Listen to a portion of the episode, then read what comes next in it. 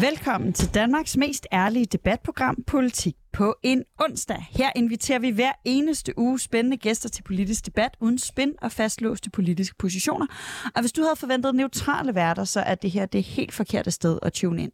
Ja, for mit navn det er Anders Storgård, og jeg er tidligere landsmand for konservativ ungdom, og så er jeg nuværende kommunalbestyrelsesmedlem på Frederiksberg. Og mit navn det er Sofie Lippert. Jeg er tidligere landsforkvinde for SF Ungdom. Det er ved at være noget tid siden. Nu stiller jeg op til Folketinget for SF.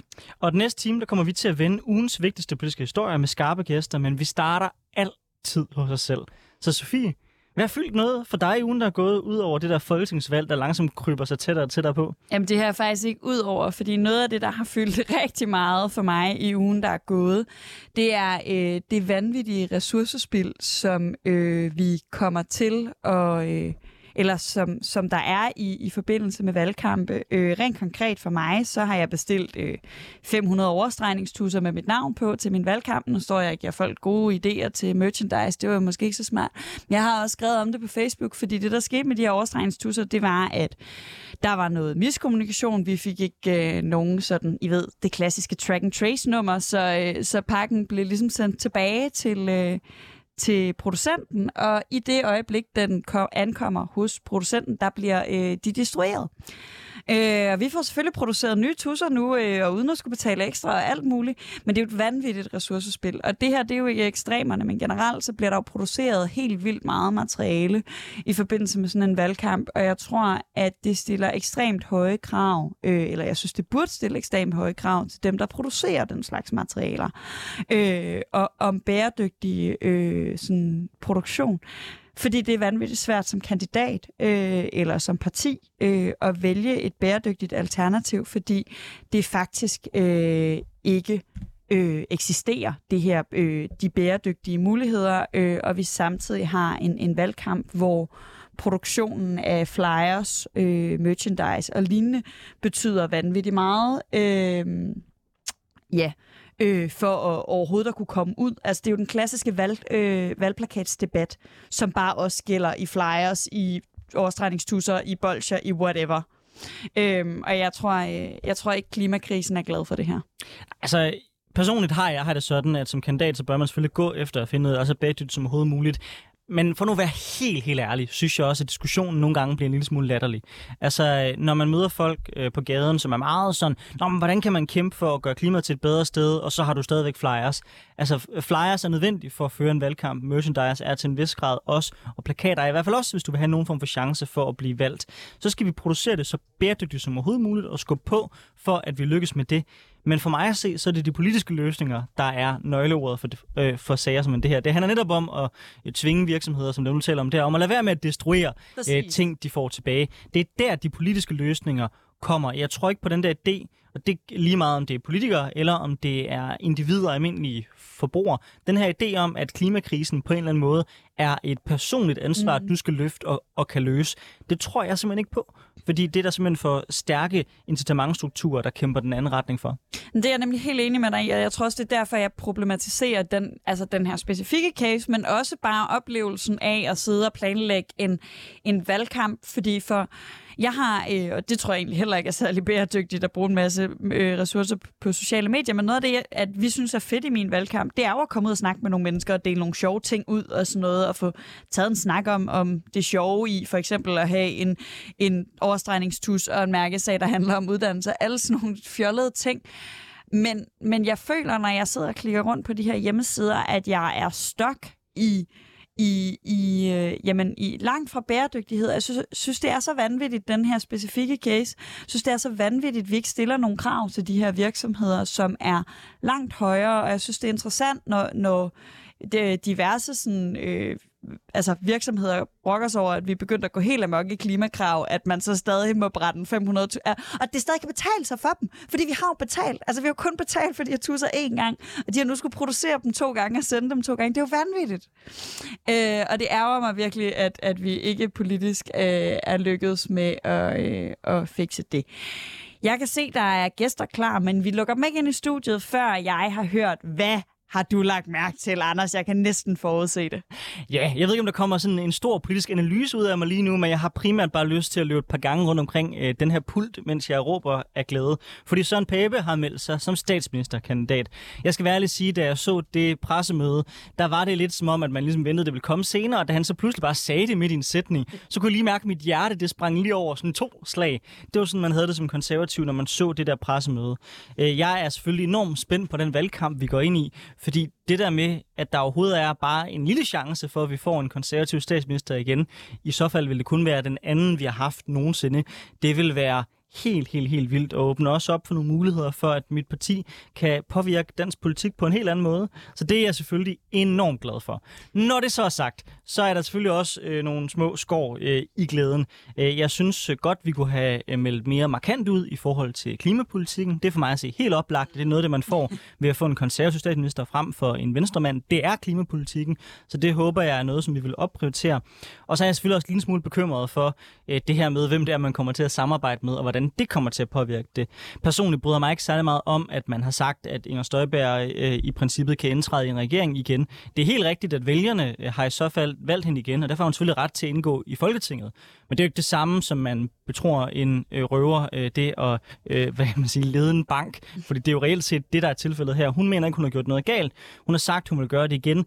Og derfor er jeg ærligt talt, mildest talt, ret betænkelig ved at give hende øh, nøglerne øh, til bankboksen en gang til, og så håbe på, at hun ikke løber med alle pengene. Øhm, men, der, men selv, det, selv det kan jeg ikke slå den her glæde ud i mig i de her dage over, at, øh, at det endelig er sket. Jeg håber, håber, håber, at det også lykkes. Jeg, jeg synes, det er vanvittigt interessant, det her. Jeg tror, øh, min, min første kommentar er, jeg tror kun, der har været journalister og øh, konservative partimedlemmer, der har set det pressemøde. Fordi jeg kan se, at alle mine øh, venner, der er medlemmer af konservative, de har været vildt begejstrede. Vi andre har været sådan, vi ved godt, hvad han kommer til at sige. Det giver jo ikke mening at sætte sig ned og se det. øhm, øhm, Hvorimod jeg sad panisk lige ned til skærmen, da Socialdemokratiet holdt pressemøde i forbindelse med deres sommergruppemøde, fordi jeg var rigtig bange for, at de ville udskrive et valg. I forhold til det politiske, jeg tror, jeg har længe tænkt, at Søren Pape var, eller at konservativ var et bedre statsministerparti end Venstre. Men det har jeg måske i høj grad, fordi de konservative, jeg kender, det er sådan nogen som dig, og det er sådan nogen som Kasper Ølers, vi får i studiet i næste time. Det er sådan nogen, som jeg netop betragter som, som værende øh, progressive på klima, øh, på trods af, at vi er uenige enige om mange ting, så er det i hvert fald en ambition om reelt klimahandling. Det er nogle mennesker, der har et socialt kompas, Igen, vi er ofte uenige, men der er sådan noget. Men problemet er, at den forskel, jeg pludselig ser imellem Venstre og social, eller slutter konservative det her, det er faktisk den anden vej rundt. Det er Venstre, der bliver sådan de der midtersøgende i den fortælling, jeg ser offentligt, og så bliver det konservative, der sådan helt åben bejler til, øh, eller, eller i hvert fald i, i de analyser, jeg læser, bliver den her sådan meget borgerlige løsning, den her, hvor Inger Støjberg, Pernille Vermund og et dansk folkeparti, hvis det eksisterer til den tid, får en, en større rolle at spille. Og det, det har rykket noget for mig, fordi jeg plejede klart at foretrække en konservativ borgerlig øh, statsminister frem for en venstreborgerlig statsminister. Nu tror jeg måske, den er, den er tippet rundt for mig. Nu mener jeg jo også godt, at man kan være sådan klassisk borgerlig, og så alligevel gå enormt meget op i klimaet. Så for mig ser jeg det ikke som sådan en slags modstrid med, at man er mere sådan et skarpt borgerligt alternativ. Men det er klart, på nogle dagsordner, særligt for eksempel på skattepolitikken, der er konservativ og har altid været mere ambitiøse end Venstre. I forhold til konkurrencen om opbakning fra det yderste højre, så tror jeg, hvis man skal sige med rette, at det er ikke noget, som hverken konservative eller Venstre kan tage patent på, fordi det er begge partier hvis rigeligt gode til, øh, som, som, som det er nu. Jeg noterer mig også, at Venstre har udtalt, at de også kunne se sig selv i regeringen med Inger Støjberg. Og i øvrigt, så øh, må, må man også sige med Morten Dalin og andre folk i Venstre, så er der vist også konkurrence. Så der, der ser jeg egentlig, at de to partier er sådan rimelig ens i forhold til den tilgang, man har øh, til det. Og så er det jo så spændende, hvordan mandaterne falder ud, fordi man bejler jo også til lykke, men hvordan i al verden skal man få lykke over, hvis det er udelukkende baseret på Pernille Vermund og Inger Støjberg. Det bliver i hvert fald spændende. Jeg håber på en konservativ statsminister, men jeg håber selvfølgelig også på, at han bliver det med det rigtige parlamentariske grundlag. Jeg tror i hvert fald, at Blå Blok kan bruge det her rigtig godt, hvis de vælger at bruge det strategisk og bejle efter forskellige vælgere. Hvis de vil kæmpe om de samme, så tror jeg, at øh, det her er noget af et fejlskud.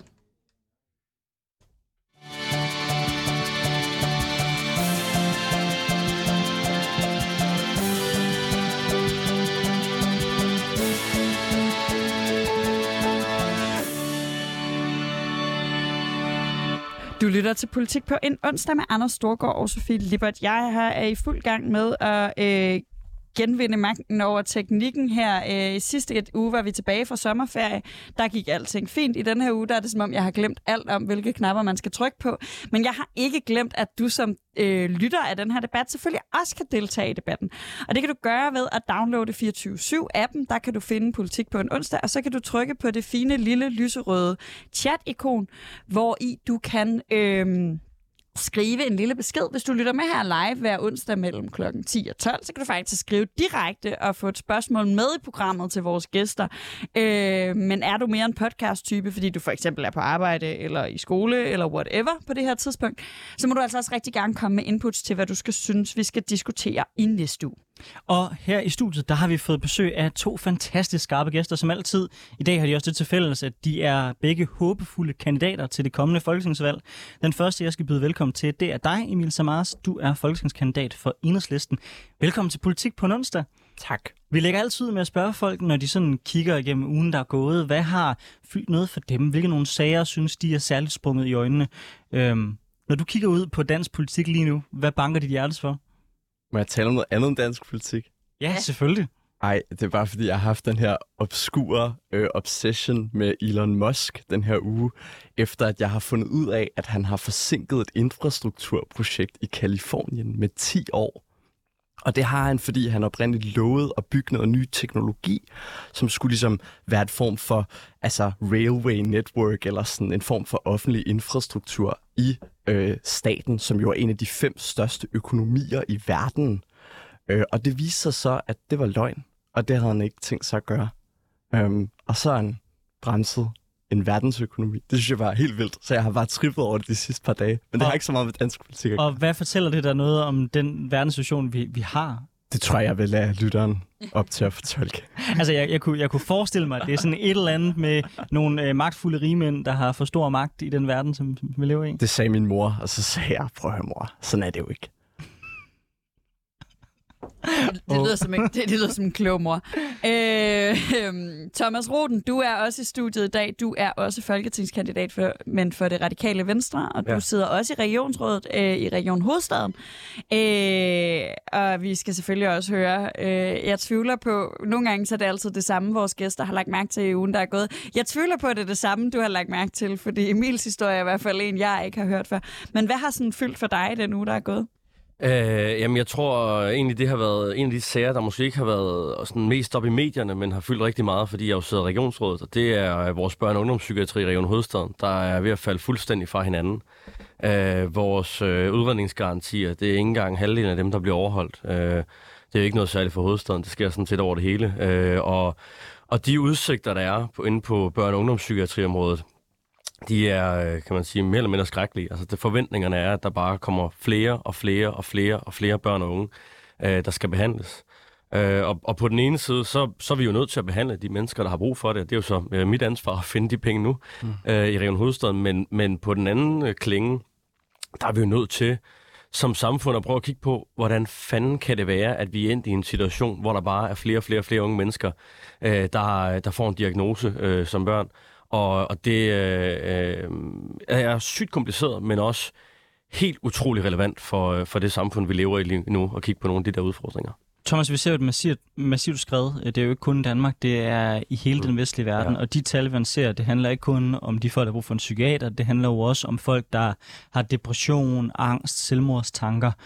Øhm, jeg hører mange politikere er begyndt at tale om, det her emne, og det synes jeg egentlig er positivt. Kan du for det, fordi det er vigtigt at få det på dagsordenen. Men jeg må også indrømme, at jeg har ikke hørt særlig mange sådan reelle løsninger på, hvad vi gør ved det. Fordi det er så stort et problem, at når politikere så kommer frem og siger, okay, vi har lige fundet en milliard eller to, så er det i virkeligheden jo bare en lille lappeløsning i forhold til et kæmpe, kæmpe åbent sår. Du er folketingskandidat. Hvad er løsningen? Mhm. Jeg tror, hvis jeg kendte øh, hele løsningen, så var jeg nok ikke folketingskandidat, så havde jeg nok fået en øh, Nobelpris øh, i stedet for. Den øh, lader vente lidt på sig nu. Men jeg tror, at, øh, at, at, at noget af det, vi i hvert fald skal begynde at kigge ind i, det er, hvordan at øh, personer, der kan man sige, øh, ikke er der endnu, hvor de har en øh, decideret psykisk diagnose, men måske har brug for nogle forskellige terapiformer, kan få tilbudt det. Øh, og det er også, øh, kan man sige, en, en billigere måde at begynde at, at, at, øh, at arbejde med mennesker før det øh, går galt. Øh, tit som, altså man har jo, der, der er nogen, der bruger meget af det her udtryk, som jeg så ikke så godt kan lide, men nu siger jeg alligevel selv, unge kvinder med ondt i livet. Øh, øh, jeg, jeg bryder mig ikke så meget selv om det, men jeg tror alle sammen godt, vi ved, øh, hvem, hvem, hvem det er, vi sådan taler om det her. Det kunne lige så godt være mænd, men Øh, men, men for eksempel, at, at man får, får, får startet nogle terapiforløb for nogle af dem. Det kan fx være gruppeterapi, hvor man kan altså, behandle flere på samme tid, fordi det er jo også det, vi er nødt til at kigge på. Altså, der, der, er, der, er, der er jo... Øh, altså, der er ikke psykiater nok i vores samfund til, at alle de kan blive udredet og få en diagnose og en behandling, hvis det her det fortsætter. Øh, så, så derfor er vi nødt til at tænke kreativt, og så tror jeg også, der er nogle større samfundsstrukturer, som vi er nødt til at kigge på.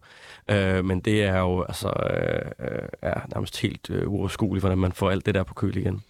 Jeg, jeg tror, du har ret i, at, at der er meget at gøre. Jeg synes, den er, altså, den er jo altid interessant, når vi snakker psykiatri og, og, og kontraterapi, fordi jeg tror også, det er vigtigt at, at sige til folk, der ikke kender sig psykiatrien, at psykiatrien er jo meget lidt terapi. Psykiatrien er rigtig meget medicin og rigtig meget indlæggelser og meget lidt, øh, vi taler om, hvad problemet er. Øhm, og det er jo lidt interessant i forhold til, nu har vi eksemplet på, på, øh, på en regionsrådspolitiker. Øh, og jeg får sådan, øh, fordi øh, meget af det forebyggende ligger jo ikke hos jer. Nej. Øh, så jeg får sådan lyst til at, at høre dig, hvor, Jamen i virkeligheden også sådan, altså mest af hensyn til sådan vores lyttere, der ikke interesserer sig så meget for, for regionsrådspolitik måske, øhm, og høre dig, jamen hvordan er samarbejdet? Får man faktisk talt med folketingspolitikere og kommunalpolitikere om, hvordan de skal blive bedre til at investere, fordi problemet er jo, at, at hvis man sådan kigger koldt og på, på pengene, så, er det, så er det, vil I gerne have nogle andre til at bruge nogle penge på noget, for at I kan spare nogle penge i psykiatrien, og sådan er det jo ikke i det store plan. Men, men er det en svær opgave at, at, at få samarbejdet på tværs af de her instanser, når nu forebyggelsen ligger så relativt lidt på jeres område, og så meget i nogle andres områder? Jeg, jeg vil sige lige nu, der, der i forhold til at spare nogle penge, vil jeg bare sige, det er i hvert fald ikke den vej, vi kommer til at gå. Altså, mm. der, øh, øh, hvis det går med min vilje, i hvert fald i, i det budget, vi skal til at forhandle om lidt, så er psykiatrien øh, nok sammen med, med fødeområdet øh, de to ting, der øh, bliver helt aller, aller flest penge i, i, øh, i Region Hovedstaden. Øhm, øh, hvordan er samarbejdet? Altså, man kan sige, grundlæggende så mangler der jo en, en, en plan for psykiatrien. Vi taler altid omkring den her 10-års øh, psykiatriplan. Men jeg synes sådan set, at der i mange kommuner er, øh, er altså også nogle ønsker omkring, at man bliver bedre til at samarbejde med regionerne omkring det forebyggende område, og også omkring og, og, og fange nogle af dem, øh, kan man sige, der ikke er øh, helt uden problemer, men heller ikke er der endnu, hvor de skal i psykiatrien. Og, og, og der synes jeg egentlig, der er en god vilje, medvilje i mange kommuner, men, men der mangler jo et sammenhæng i det her system, øh, det må man sige, og, og det er jo Christiansborg, der skal ind og løse det. Emil Samaras, øh, før vi går ind til selve debatten, som jo handler om noget helt andet, så vil jeg også gerne lige høre dit perspektiv på den her sag. Mm. Jeg ved sgu ikke, om jeg er klogere end Thomas på det punkt, men jeg er da bare rigtig positiv over, at man er villig til at investere i problemet, og så tror jeg, at at øhm, der er en grund til, at ingen af os fire her i lokalet har svaret. Altså, at der er nogle udfordringer med trivsel og med vores måde at leve på, som på en måde er tendenser i, øh, i hele den vestlige verden, som du i virkeligheden var inde på før, som, øh, som er svære at bremse. Jeg tror, vi det kan være, der kommer et tipping point, eller en, øh, en form for revolution. Så gammeldags er jeg måske, at, øh, at jeg tror, at man på et tidspunkt altså finder et form for nybrud i, øh, i den her måde at tænke på, fordi det, kan, det er jo ikke holdbart, så mange der får en, øh, altså bliver diagnostiseret, som vi ser i dag.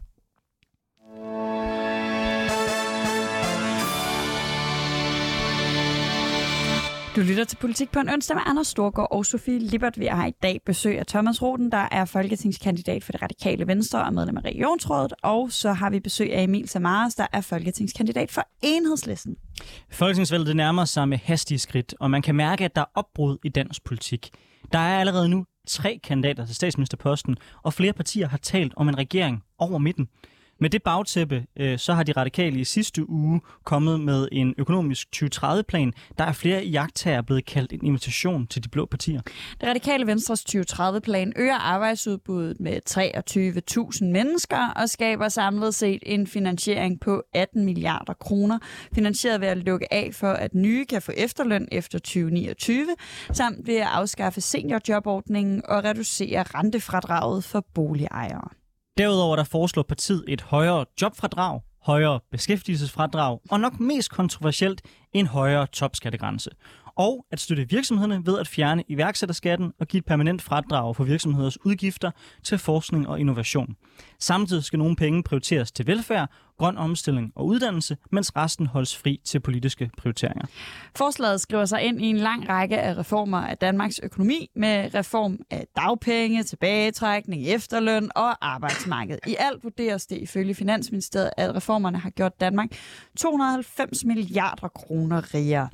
Omvendt vil andre indvende, at reformerne også har udfordret hele det danske velfærdssamfund. Spørgsmålet, vi i dag diskuterer i Politik på en onsdag, er, hvorvidt Danmark har brug for en ny reformpolitik. Og hvorvidt de radikales blå reformpolitik overhovedet er forenlig med resten af Rød Bloks visioner. Thomas Rodén, du er folketingskandidat for det radikale Venstre og medlem af Regionsrådet i Region Sjælland. Nogle lytter det program vil nok tænke, at Danmark Ja, undskyld, Region Hovedstaden. Selvfølgelig. No, nogle lytter af det der program vil nok tænke, at Danmark konstant har reformeret vores velfærdssamfund i de sidste 20 år. Hvorfor er der egentlig brug for flere reformer i Danmark? Det er fordi, vi lige nu står i en øh, meget, meget, meget svær situation. Altså uanset hvor man kigger hen i vores samfund, om det er vores øh, sundhedssektor, om det er vores skole- og uddannelsessektor, om det er over i vores private sektor, der skal lave den grønne omstilling, så har vi den udfordring, at der mangler hænder. Der mangler hænder alle steder i vores samfund. Øh, og, øh, og det er ikke øh, noget, der, der alle steder bare kan løses med øh, nogle højere lønninger eller sådan Der mangler grundlæggende mennesker i Danmark, hvis vi skal få, kan man sige, vores velfærdssamfund og vores økonomi til at hænge sammen. Og derfor, der, øh, der det vi jo prøver at gøre med, med den her plan, der er nogen, der har kaldt den blå. Jeg synes egentlig, den ligger sådan et meget godt sted i midten, fordi vi går ind og tager, kan man godt kalde det nogle blå reformer. Jeg siger for eksempel, at vi vil afskaffe efterlønnen. Øh, og det, det, det giver jo et, et, et højere arbejdsudbud, altså flere hænder på arbejdsmarkedet. Og så siger vi så også omvendt, at vi vil gerne investere nogle af de her penge i, rent faktisk at ansætte de mennesker i den offentlige sektor. Altså, øh, der ligger jo et kæmpestort løft i den plan, vi har lavet af vores uddannelsessektor, af vores sundhedsvæsen og vores omsorgs, øh, øh, øh, kan man sige, velfærdsstat. Og, og jeg synes egentlig, det er en, det er en meget, meget øh, fornuftig beslutning i den situation, vi står i Danmark lige nu, at vi siger, jamen, øh, vi må reformere os øh, igennem på nogle af de sociale ydelser, for så gengæld at kunne styrke og opretholde det velfærdssamfund, som jeg mener, der har brug for et løft, fordi det er udfordret på rigtig, rigtig, rigtig mange områder.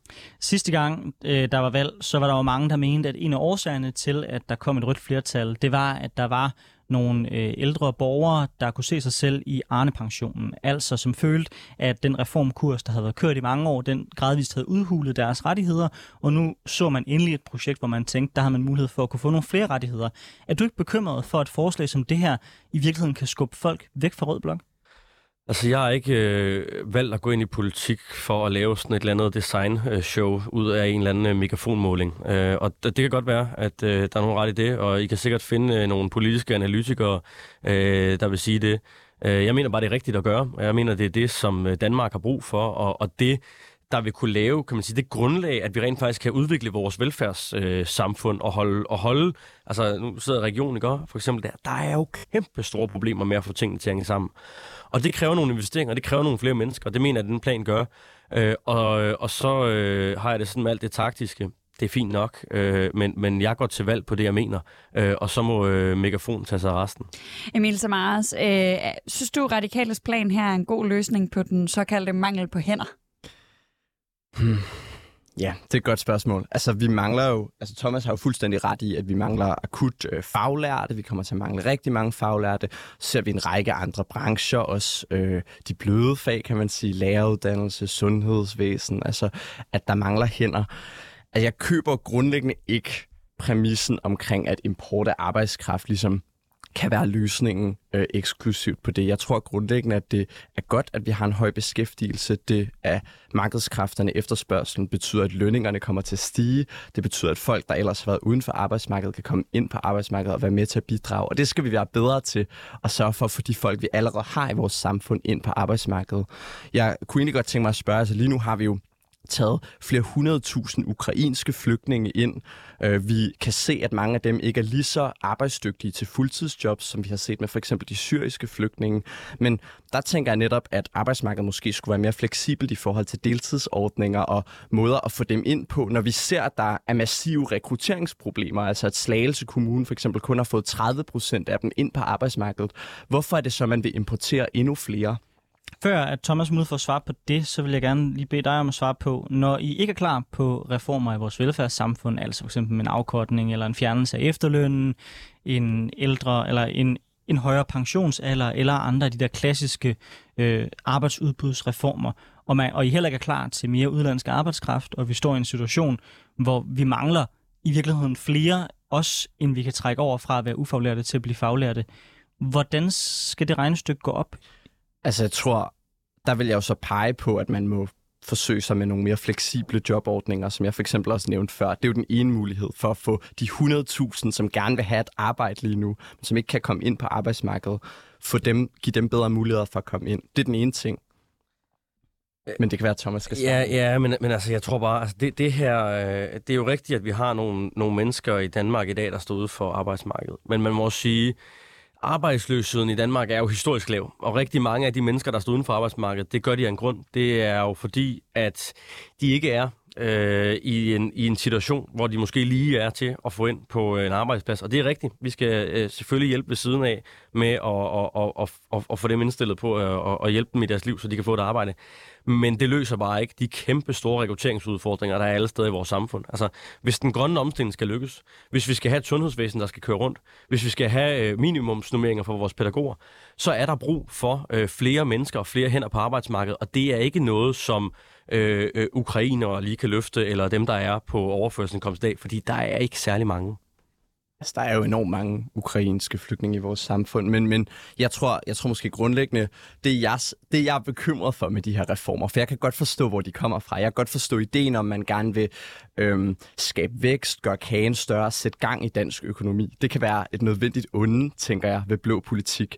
Men der er også nogen, der bliver skåret af kagekniven. Der er nogen, der bliver ramt øh, af de her, altså der, bliver, der er en social slagside til den her form for politik, og det betyder, at folk mister deres, øh, folk får hævet deres pension, folk får taget deres ydelser, folks lønninger bliver mindre værd, og dem vil jeg rigtig gerne føre politik for at beskytte. Så kan jeg godt se, at det kan være nødvendigt med nogle af de her reformer, men jeg tænker, at det i så fald må være et nødvendigt onde. Og så kunne jeg egentlig også godt tænke mig, altså i forhold til, at vi skal løse en klimakrise, der synes jeg måske, at det blå politik blå økonomi er god til altså at skabe vækst, og så er der den her sociale slagside. Jeg kan ikke rigtig se, hvad nogle af de ting er gode til i forhold til klimakrisen. Vi har ikke brug for mere vækst og sindssygt højt forbrug, og vi har slet ikke brug for en social slagside, hvor folk føler sig tabt, når vi skal løse klimakrisen. Men, men, men øh, der er så mange ting, der jeg lige må tage fat i. Altså, øh, for det første, altså, den sociale slagside, mener jeg i Danmark ikke er, at man for eksempel siger, at vi afskaffer efterlønnen. Jeg mener, at den sociale slagside, det er, hvis vi ikke har nok mennesker til at tage os af vores sundhedsvæsen, til at tage os af vores børn, til at tage af vores, af vores ældre. Det er simpelthen en hardcore prioritering. Jeg vil hellere have, at de mennesker, der for eksempel, er, øh, som I vil køre ind i efterlønssystemet, dem vil jeg hellere have over i, i for eksempel øh, beskæftigelse i vores velfærdssamfund.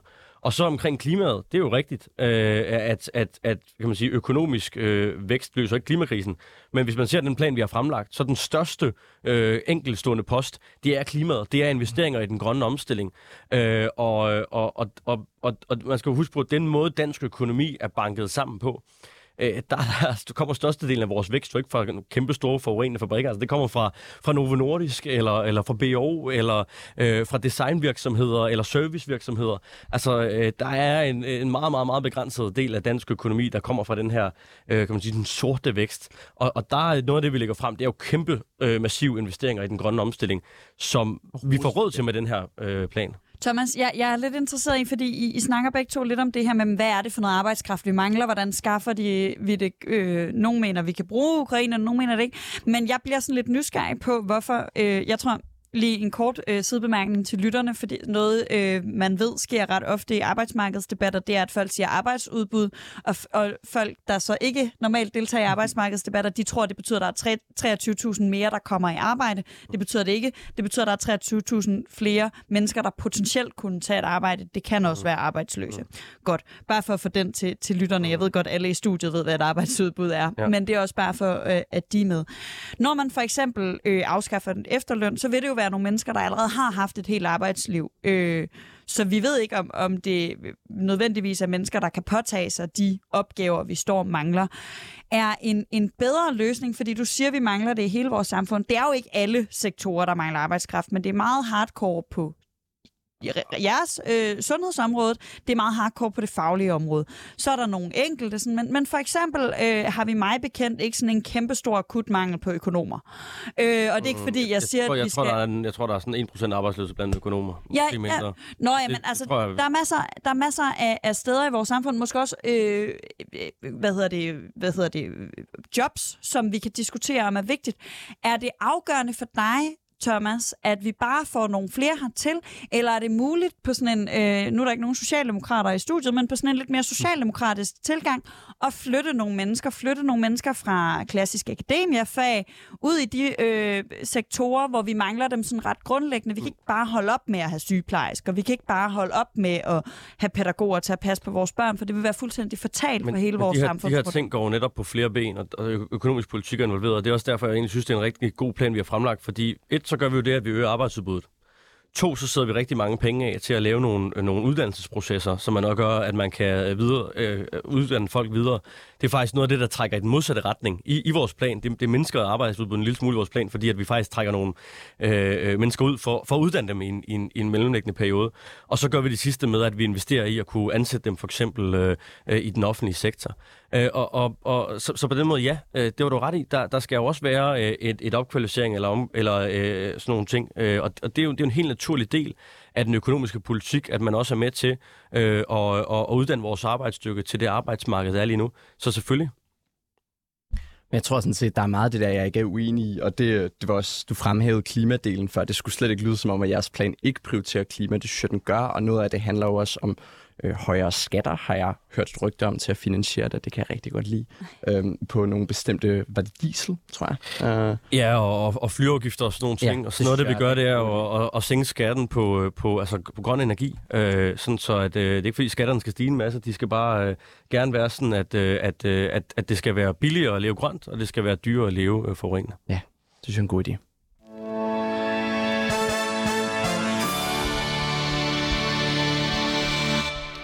Ja, du lytter til Politik på onsdag med Anders Storgård og Sofie Libert, hvor vi har besøg af Thomas Rodén, der er folketingskandidat for Radikale Venstre og regionsrådsmedlem. Og så har vi besøg af Emil Samaras, der er folketingskandidat for Enhedslisten. Vi diskuterer det radikale Venstres økonomiske udspil. I udspillet lægges der blandt andet op til en omprioritering af de offentlige udgifter, en udfasning af efterlønnen og flere skattelettelser til virksomhederne. I 2011 der lavede VK, DF og Radikale den såkaldte tilbagetrækningsreform, hvor efterlønsalderen blev hævet, beløbet gjort afhængig af, hvor meget man allerede havde sparet op i pension, og perioden forkortet til tre år. Emil Samaras, øh, I var i enhedslisten meget kritiske over for reformen i 2011. Hvad vil en fuldstændig udfasning af efterlønnen betyde for danskerne, tror du? Altså, jeg tænker grundlæggende, at det betyder mindre sikkerhed, mindre tryghed og øh, færre muligheder for de ældre, som ikke har kunnet spare op efter et langt arbejdsliv. Og der lytter jeg jo egentlig bare til, altså, ja, jeg prøvede at finde økonomer, der talte for og imod efterlønnen, og det var på et personligt plan. Altså, skal, skal, du, skal du investere i at have en efterløn? Skal du, øh, skal du tilmelde dig den ordning? Og de siger grundlæggende, at øh, det skal man, hvis man tjener under 400.000 kroner årligt. Så er det en god øh, investering for dig som borger. Og det gør langt de fleste jo. Langt de fleste tjener jo under 400.000 kroner om året. Så jeg tror bare grundlæggende, jeg er bange for, at når, når, når den ydelse bliver fjernet, så kommer det til at skabe mere utryghed øh, og ulighed for øvrigt, som jo er hele udfordringen med den her slags store økonomiske reformer, at, at ulighed er skadeligt for et samfund, og at det kan ri- risikere at øge uligheden. Det er...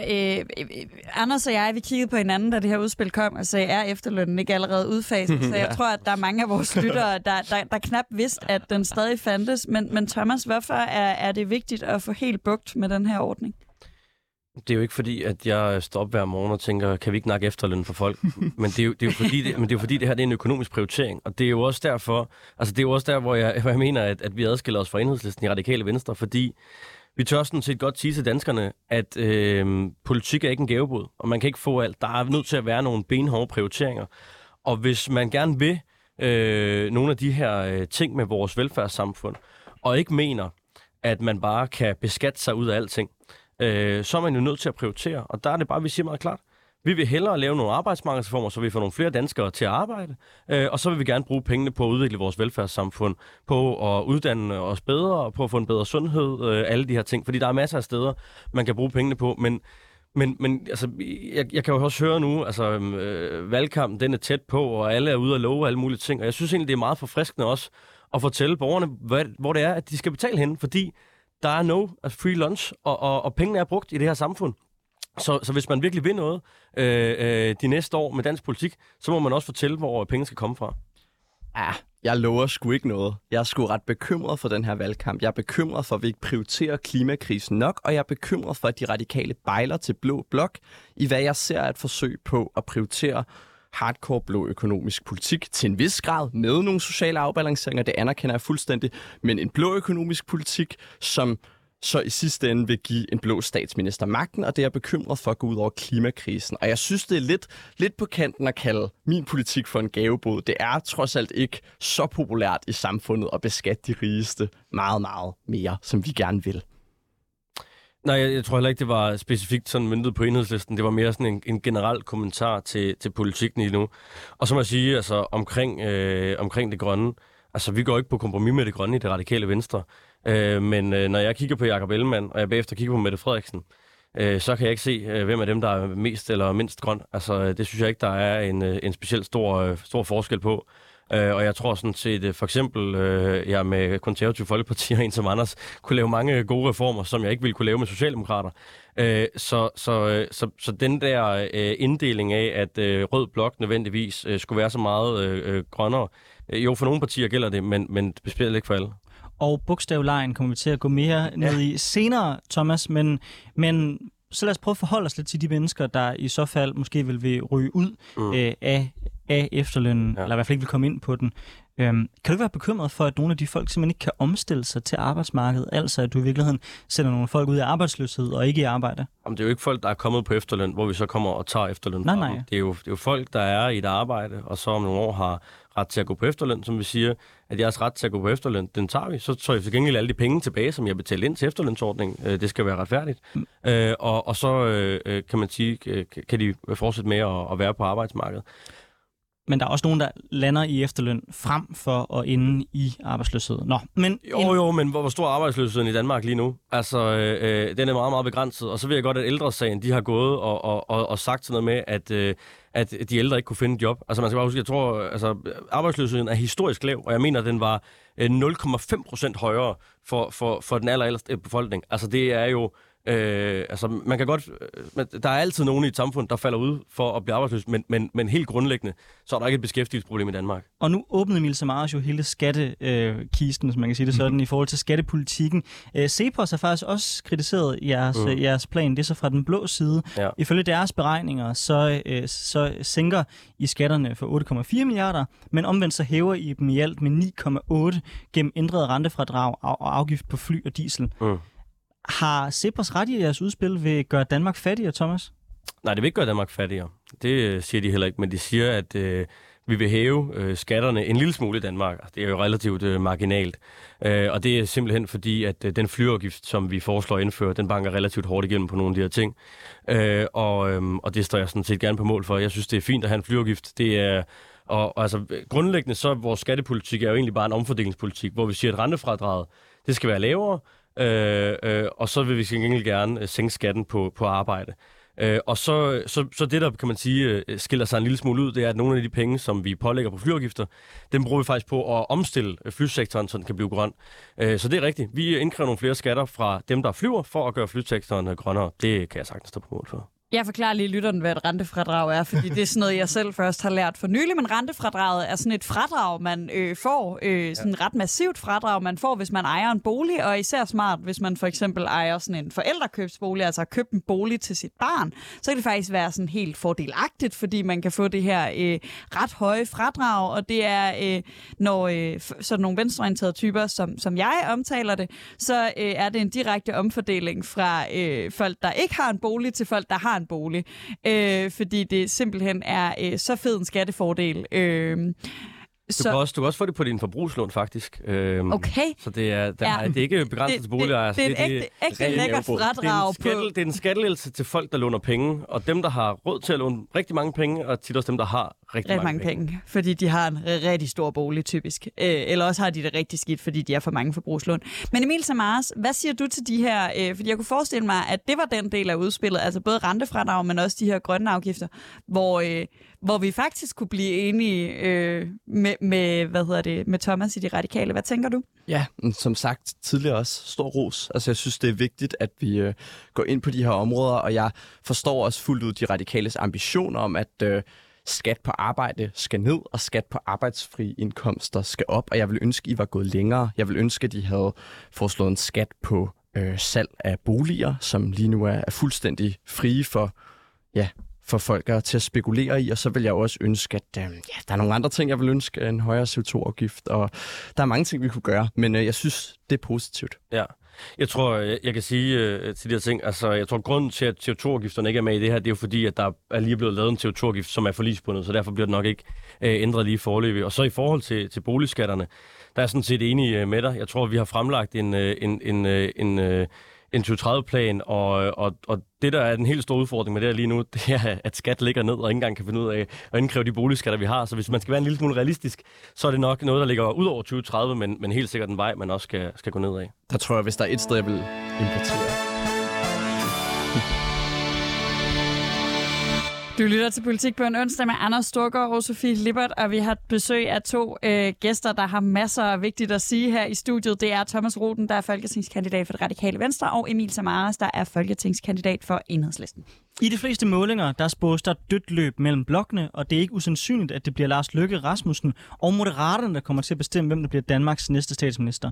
Løkke har ligesom radikale venstre foreslået store reformer af Danmarks økonomi og en regering over midten.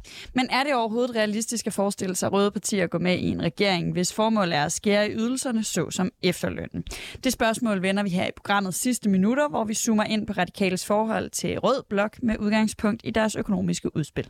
Thomas Roden, hånden på hjertet, kan du forestille dig Socialdemokratiet eller nogen røde partier overhovedet gå med i en regering, der udfaser efterlønnen? Øh, ja, det har de gjort før. De har været med til at skabe på efterløn før. Øh, og det, der jo tit sker i politik, det er, at ting kan ændre sig meget hurtigt. Altså, man skal jo øh, ikke så langt tilbage, tilbage til Helle Thorning, for at finde en, en, en socialdemokrat, der gik til valg på at gøre præcis det modsatte, og så var med til at lave nogle økonomiske reformer, fordi at Danmark jo stod i en situation, hvor man var nødt til det. Og, og det tror jeg, vi må sige, at der har været øh, gavebod i Danmark de sidste tre år. Ja. Men som økonomien er lige nu, så tror jeg at Socialdemokraterne ved, at hvis de vil gøre, udvikle velfærdssektoren, så er de nødt til at prioritere. Og nu snakker vi jo ikke om Poul Nyrup Rasmussen, som så faktisk endte med at tabe valget på baggrund af de besparelser, han lavede af efterlønnen. Vi taler om Mette Frederiksen, Socialdemokrati, øh, der er gået til valg tidligere på Arne-pensionen. Jeg, jeg, kunne, jeg, kunne, jeg, jeg kunne vente om at sige, det, at... Det, det bliver interessant, tænker jeg, at se, hvordan hun skal finde en grimasse på, hvor hun øh, begynder at tale om, at nu skal Arne ud på arbejdet igen. Jeg kunne vente om at sige, at øh, man ikke det skulle være tredje gang i træk, at vi skulle have en socialdemokrat, der var med til at lave nogle gode arbejdsmarkedsreformer, der også vedrører efterlønnen. Jeg synes, en interessant ting med det her, Emil, du skal nok få lov at komme på banen lige lidt, men, men, men jeg tror, du og jeg er så enige, at jeg, jeg bliver så nysgerrig på, hvad Thomas tænker det. om de her ting. øhm, fordi jeg tror også sagtens, I kan overbevise Socialdemokratiet. Altså jeg tror sagtens, det her det kan lade sig gøre. Øh, men men jeg, jeg tror, når vi før snakker om klima, så påpegede du noget, som jeg langt hen ad vejen er enig med dig Jeg tænker heller ikke, Mette Frederiksen er særlig meget grønnere end Jakob Mellemann eller Søren Pape. Men jeg tænker, det er ret afgørende for jer, at dem I ellers leger med, ud over det store regeringsparti, er nogen, der er klar på at skubbe på på det grønne. Og det oplever jeg ikke, at andre af de hvis vi skal nu lave gåsøjne radioen, små partier, altså de partier, der traditionelt agerer støttepartier, der oplever jeg kun, at de kan gå mod venstre for at finde nogle venner, der gerne vil lege klima med jer. Fordi det er ikke det, man finder i Dansk Folkeparti. Det er ikke, måske finder vi det i Moderaterne. Ingen ved, hvad vi finder i Moderaterne endnu. Men af mange af de andre små partier, der er det jo ikke klimaet, der er højt. Der er det kun dem, jeres venner længst mod venstre, der faktisk vil sætte klimaet på dagsordenen. Så er, er det ikke farligt for klimaet, hvis, hvis det samarbejde, man kommer la- til at lave, det er et samarbejde, hvor I er de eneste, der kæmper for det grønne, og I så har Socialdemokratiet og Venstre på hver jeres side af jer, som det lød på dig før i hvert fald, at du var enig med mig i, måske ikke er sådan de mest klimaambitiøse i verden. Nej, det, det mener jeg ikke, øh, at de er, men, men, men jeg tror, at, øh, at kan man sige, kombinationen af at kunne lave ting over blokken, øh, gør også nogle gange, at politiske partier de tør at være lidt mere ambitiøse. Og, fordi jeg tror for eksempel, at Socialdemokraterne og, og Venstre, du ved, når vi ser, sådan en valgkamp, når de står for hinanden, skal de altid spille en masse ud mod hinanden, og de skal gerne se så, så uenige ud som muligt. Øh, men, men, men når man kan samle dem i en koalition, så tror jeg også, de tør at tage nogle, øh, kan man sige, mere modige politiske valg. Og man skal bare huske, at den situation, vi går ind i nu, er ikke den situation, vi har haft de sidste tre år. Altså, øh, der er ikke penge i kassen længere, så hvis man vil lave ting på klima, og man vil investere, så skal man også finde pengene. Øh, og, og det er der, jeg tror, at, øh, at hvis vi har øh, en regering hen over midten, så er man lettere ved også at lave de reformer, der gør, at man kan investere i klimaet bagefter. Og, og det er sådan set øh, derfor, jeg tror, at, øh, at det er øh, øh også for, for klimaets bedste, at vi får en regering hen over midten. Personligt tror jeg, det er meget usandsynligt, at hverken øh, Venstre, Konservativ eller S vil indgå i en regering sammen. Men hvis vi nu forestiller os en regering, øh, hvor, de, hvor man går sammen med Radikale Venstre og Moderaterne, øh, Emil Samars sidste valg, der var jo meget klar i spyttet om, at hvis en socialdemokratisk regering, den lavede besparelser på vores velfærdssamfund, eksempelvis ligesom øh, at skære i dagpenge eller skære i efterløn, som vi har talt om tidligere i det her program, så var man klar til at vælte den socialdemokratiske regering. Gælder det samme op til det her valg? Altså hvis Thomas han nu finder sammen med Lykke øh, og Mette Frederiksen, er I så klar til at vælte en sådan regering, hvis den sker efterløn? Ja, altså det, det korte svar det kan jeg ikke svare på, for jeg er ikke uh, Maj Villersen eller Pelle Dragsted. Men, Men øhm, vil du selv vælte sådan en regering? Fordi du har jo trods alt en vis indflydelse, forestiller mig, hvis du bliver valgt til Folketinget. Jeg er magtfuld. øhm, ja, altså... Hmm. Enhedslisten har jo tumlet med det der spørgsmål i øh, år, altså et år 10 nu. Og øh, det forståelsespapir, som vi pressede ret hårdt på sammen med andre partier at få udarbejdet i starten af den her regeringsperiode, var jo et forsøg på at bundlænke dem til nogle løfter, og nogle af de løfter er de klokkeklart løbet fra. Andre ting kunne vi slet ikke samarbejde om til at starte med. Her taler vi blandt andet om flygtningepolitikken og øh, klimapolitikken, der heller ikke gik så langt, som vi ønskede. Øh, og jeg må indrømme, at jeg ikke har et godt svar på, hvad der skal til for at presse midten af dansk politik, som jeg ikke tror kommer til at være særlig ambitiøs øhm, på, hvad der skal gøres på de her spørgsmål. Jeg tror hverken SF eller Enhedslisten får mulighed for at vælte en regering, der ser ud, som du gør. Derfor jeg tror slet ikke, SF og Enhedslisten vil være en del af et flertal bag sådan en regering der. Men Thomas, du markerer. Jamen, det er bare en, en ting, jeg hæfter mig lidt i, som du siger, Anders, det er, at du ikke tror på det. Og jeg, jeg kan egentlig godt følge dig, fordi jeg kan også nogle gange sidde og tænke, tror man egentlig på det? Men, men på den anden side set, så tror jeg, at man øh, også skal have en, øh, en, en vis fantasi i dansk politik for tiden. Altså, fordi havde, øh, havde jeg stået for fem år siden og sagt, at... Øh, at inden for de næste fem år, der kommer Venstres formand til at foreslå en regering hen over midten, og Socialdemokratiets formand kommer til at foreslå mm. en regering hen over midten, så tror jeg også allerede sagt, det er løgn. Det er, øh, og det, og det, det, altså, og det, det er også løgn, fordi det er noget, det er noget de har fremlagt, men, men, ja, ja, det, er jo, men det er jo alt sammen spin men, og men, og, og, og det kan godt være, men man skal bare huske på, vi kan sådan set godt ende i en situation med det her valg, hvor vi har øh, en politisk midte, der kommer til at stå stærkt, fordi der ikke er en klar blok, der vinder, mm. øh, og hvor at, øh, jeg tænker, at Radikale Venstre vil prøve at banke sig sammen med Moderaterne omkring, mm. øh, og, og presse noget af det her igennem, og man kan sige, øh, så kan man sidde, så kan man se, om folk er klar, og jeg, øh, altså, man skal bare aldrig sige aldrig i de her situationer, og så kan det godt være, at det ikke ender sådan, men jeg synes, det er værd at prøve på. Ja, jeg tror ikke, det er usandsynligt, at radikale venstre og moderaterne kan presse sig ind i en regering, enten til den ene eller til den anden side. Det jeg siger ikke er sandsynligt, det er, at både et stort højrefløjsparti og Socialdemokratiet vil indgå i en sådan aftale. Og det er der flere årsager til.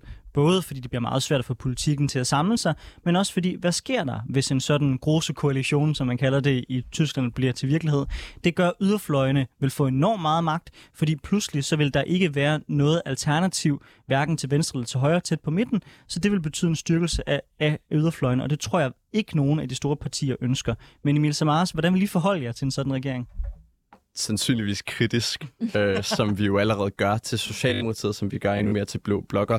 Og det var egentlig også derfor, nu er vi lidt på falderæbet, men jeg vil bare spørge dig, Thomas, altså nogle gange kan jeg bare blive nysgerrig på, altså når jeg har venner, der siger, de overvejer at stemme på radikale venstre, når alt altså forskning eller sådan alle analyser viser, at radikale venstres vælgere er meget mere venstreorienterede end radikale venstre. Altså tror du, at det her, den her manøvre, I har lavet, som, som for mig er lidt et forsøg på at blive på magten og ikke prioritere en ambitiøs klimapolitik eller flygtningepolitik, men prioritere blå økonomisk politik, tror du, at det kommer til at ja, backfire at, at jeres vælgere kommer til at blive skuffet? Jeg, jeg må bare sige, at det her med øh, klimapolitik og udlændingepolitik, at det skulle blive mindre ambitiøst, det, det køber jeg simpelthen ikke.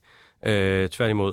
Men, men, men, men altså, vores øh, vælgere, tror jeg sådan set er enige omkring der, hvor vi ligger som parti, fordi det er jo derfor, de stemmer på os. Øh, og det er jo, at vi prøver at føre en, kan man sige, relativt offensiv reformpolitik, og det vil vi gerne samarbejde med de blå om. Og så kunne vi egentlig godt tænke os at bruge rigtig mange penge sammen med de røde på at udvikle vores velfærdssamfund. Og det er jo en svær balance. Øh, og jeg er sådan set med på, at, at, at de her ting er jo ikke altid lige til.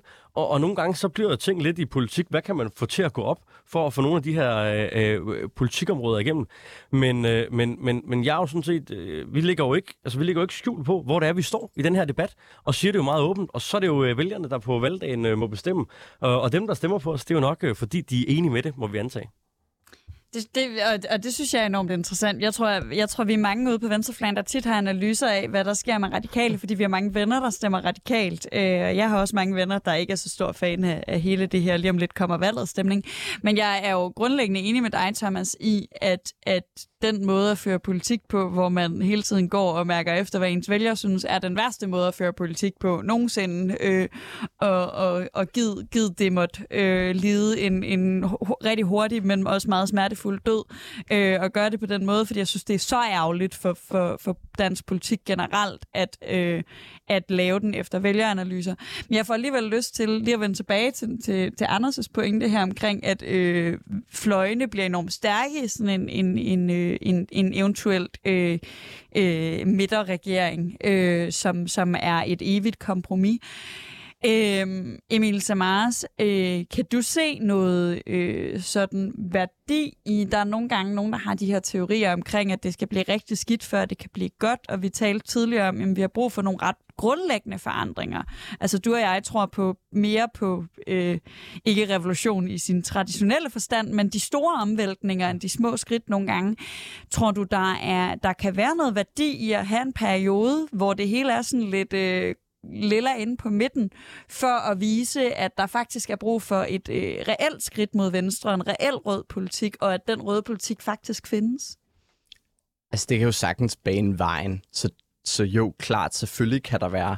Altså, det er jo ligesom, at Trump motiverede mange flere amerikanere til at stemme. Folk, der aldrig havde stemt før, gik ud og stemte på Trump. Det er da positivt for det amerikanske demokrati, men det betyder ikke, at jeg synes, vi skal have en ny Trump, eller at den udvikling overordnet var godt. Altså jo, det kan sagtens være, og jeg køber egentlig fuldstændig analysen med, at yderfløjene bliver stærkere. Jeg læste Martin Krasnik skrive om det den anden dag, og det var jeg enig i. Men, men øhm, det er jo ikke det samme som, at jeg ønsker, at livet skal blive værre for almindelige mennesker, at lønningerne skal blive presset, eller at øh, efterlønnen skal forsvinde. Og jeg vil, hvis jeg bare lige må sige før, det var jo ikke det, jeg sagde før, var jo ikke et forsøg på, at du, I skulle spekulere i vælgere, at I skulle gøre, hvad jeres vælgere siger. Jeg er bare skeptisk, når du siger tværtimod til, at I vil blive mindre ambitiøse på klima og flygtning ved at samarbejde med Blå Blok. Den køber jeg ikke. Thomas, du får simpelthen programmets sidste 30 sekunder til at svare på det. Jeg lige sige, altså nu kan man se, at der sker nye ting i politik hele tiden. Nu har Blå Blok lige været ude rent faktisk at tage teten på og gøre det bedre for de afghanske asylansøgere, der er kommet til Danmark, hvor det er Socialdemokraterne, der holder tilbage. Mm. Så jeg er, ikke, jeg er ikke så sikker på, at dynamikkerne er, som de altid har været i dansk politik. Øh, øh, og, og, og derfor der tror jeg også, det er fint, at vi får nogle, øh, nogle opbrud. Og øh, så er nogen, der siger, at øh, fløjene de bliver stærkere. Jo, altså hvis, hvis begge fløje går en lille smule frem, øh, men det er midten, der kontrollerer dansk politik, er de så blevet stærkere? Det er de måske, men de er også blevet sat ud for indflydelse. Det kan jeg sådan set fint leve med. Og det er de sidste ord i denne debat. Eh, Emil Samaras og Thomas Rudin, tusind tak, fordi I var med i det her program. Hvis man synes, det her det er interessant, så kan man øh, høre det her program på de øh, podcast-platforme, man typisk bruger. Vi vil selvfølgelig anbefale, at man bruger øh, vores egen 24-7-app, for der kan man nemlig også stille spørgsmål her til programmet. Ja, øh, så skynd jer ind og download den øh, og deltage i debatten der.